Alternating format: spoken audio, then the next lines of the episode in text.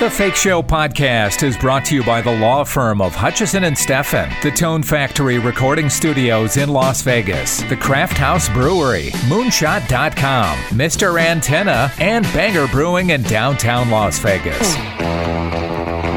It's The Fake Show with Jim Tofte. I didn't get your name. I got yours, uh, Vincent, right? But but I, I never got your My name's Pitt, and your ass ain't talking your way out of it. I just want you to know. How- I just want you to know how sorry we are. We, we got into this thing with the best intentions, really. I never. Oh, I'm sorry. Did I break your concentration? I didn't mean to do that. Please, continue. You were saying something about best intention. Oh, you were finished.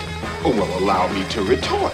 And it only got worse after that. That was one of the most iconic scenes in movie history with Samuel Jackson and my next guest, actor Frank Whaley, who's got that face that has been in 80 plus films and TV series from Pulp Fiction, Field of Dreams, Born on the 4th of July, The Doors, and now starring in Hustlers with Jennifer Lopez. Frank joins me now from New York City. Hi, nice to talk to you. Frank, welcome. And, and I think it's safe to say that you're a guy who loves to work. You've been in so many great projects over the years. Yes, well, I hate to work, but I have no choice. but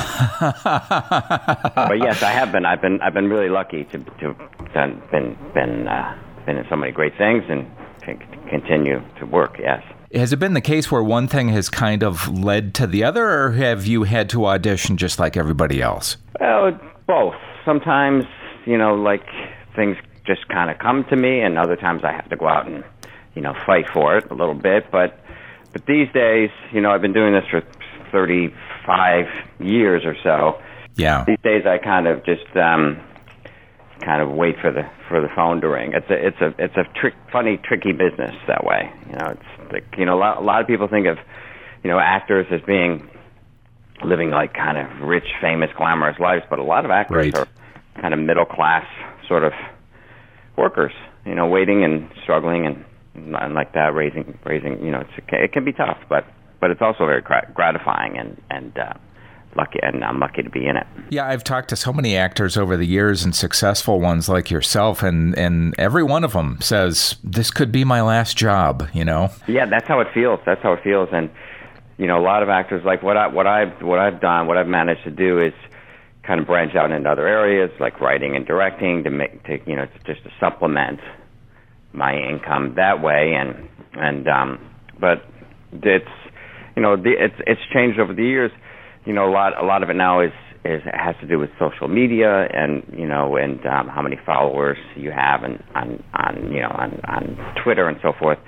And when I started out, it was it was a whole different thing. So it's it's it's changed and evolved. It's hard sometimes when you get older to keep up with those types of changes, but you know you do what you can. Yeah, I talked to Eric Roberts once about social media, and he says, "Yeah, I mean, you you fight it at first, but you've got to do it if you're gonna if you're gonna continue." Yeah. Congratulations on the new film Hustlers. What part do you play in this? I play um, a guy named Reese, who is a uh, kind of a Wall Street bigwig, and it's it's it's the the movie's based on this uh, this uh, uh, New, New York New Yorker article about these women who are um, who are uh, strippers who uh, come up with this scheme to uh, outwit these these rich guys out of their money, and uh, and I play one of the guys that gets hustled by them. How was it working with uh, Jennifer Lopez and Constance Wu, who seems to be a rising star? It was it was fun. It was a little bit intimidating. It was, you know, I found myself, you know, in uh, in, in these in these uh, nightclub scenes, sitting, you know, da- uh, inches away from these women, you know, scantily clad, dancing in front of me. Right. That was a very strange experience, but but overall it was great. You know, the the the script was terrific, and you know, and the director was really uh, talented. So it was exciting to be there. It's funny to be to go from you know a little independent film to a television series to like a huge budget, you know, film like this. So it was exciting. I have noticed through the years that you have this uh, this over the top uh, scene stealing intensity, and I'm wondering, it does does a lot of that come from your stage work? Uh, absolutely, yeah. I mean, you know, the, the, it all starts with the need to to be to be seen and heard, and that's I think that's why I started out to to be an actor. I came from a very unlikely uh, place um, you know, to, uh, uh, uh, from my childhood to become an actor, and I think it was a need to be heard and and to, and, and to perform. And, and I started on stage, and you know, and it comes in handy. You know, movies like this uh, with with hustlers, like you know, a lot of the scenes were unscripted and called for improvisation, and uh, most of my scenes, and so that stage sort of training came in very handy. Although I, you know, when you look at that scene that you had with Sam Jackson in Pulp Fiction, you, it was more of a shell-shocked look on your face with not as much, not as much dialogue. Did you know exactly what Sam was going to say? I'm not sure how tightly written the, you know, the whole script thing is with Quentin Tarantino. Um, yeah, it was pretty was pretty clear about what what was gonna what was going on there. But you know, with Sam Jackson, you know, every he's such a uh, you know a dynamic performer. Every every every take was different, and so it was you know a lot of that was what what he was doing, what he was what he was you know bringing to it was pretty amazing. Uh, do you believe that Quentin is only going to do one more film because this is what he's been saying lately? Uh, hard to say. I mean, I, I I would doubt. I mean, I think he's a filmmaker that that is kind of driven and loves what he does. So I'd be I'd be really surprised by that. But you know, it, it, it, it, it's hard to it's hard to know. I mean, he's he he you know from what he's accomplished, he doesn't really have to do much more. You know, he's kind of kind of legendary for what he's accomplished already. So.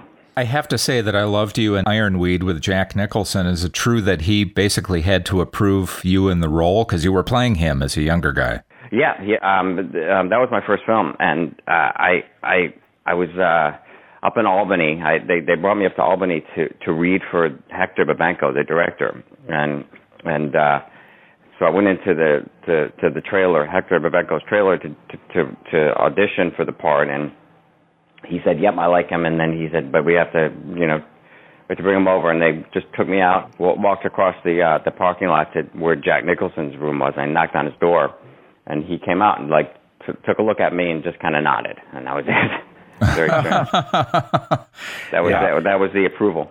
The king has spoken. Um, yeah. You know, and of course, you worked with Oliver Stone several times. How intense was it for you as a young actor to do Born on the 4th of July? Because I've heard stories about Oliver Stone and how tough he can be on the set. Very, very scary. Especially the first, the first film I did with Oliver was Born on the 4th of July. And the, the first, the first scene I had in the movie, I had a big scene with Tom Cruise. And I came I, and I was doing another film at the same time, a film called Little Monsters, and I was, do, was right. kind of flying between, between North uh, North Carolina and Dallas, where we were filming, and I'd flown in late the night before, and uh, hadn't hadn't really memorized my my lines uh, the way probably I should have, and and uh, I, I we started to rehearse. We just started to rehearse the scene, and I was looking at my pages instead of you know like and instead of just saying the lines, and he he was not happy, and and uh, kind of ordered me off the set to go to go and memorize oh. the lines and not not to come back until I had the lines memorized. It was the, it was one of the scariest moments of my of my life. Yeah, yeah. And, went out and crammed this crammed the lines into my head and came back.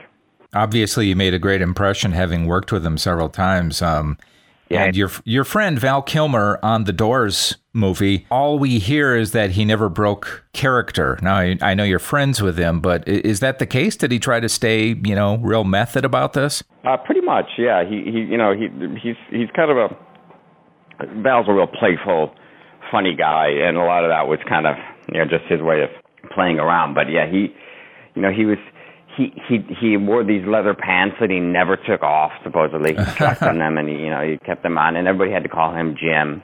Um, right. I mean, I I didn't, but I mean, you know, we.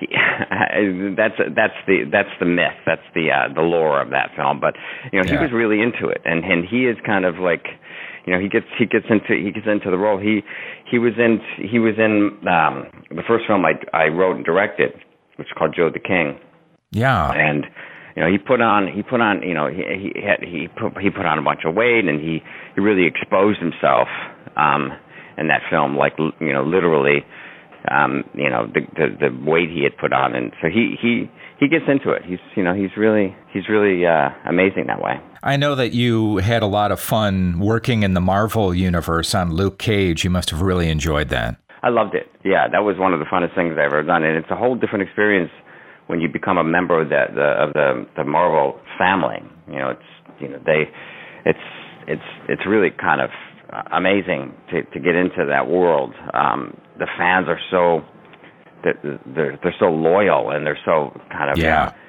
uh, wild about about the, the the the characters and and they they know every facet of the characters. Have you ever been to any of those Comic Con type places?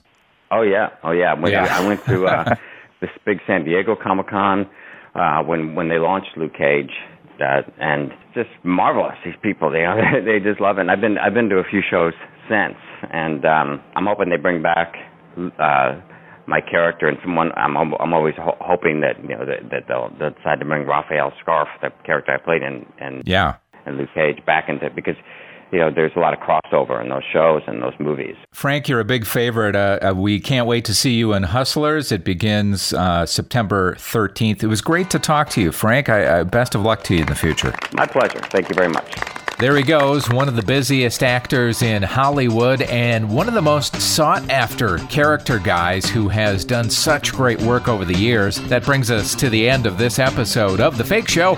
I'm Jim Tofte. I'll see you next time. Take the fake show on the road by listening on SoundCloud, Stitcher, iTunes, and thefakeshow.com.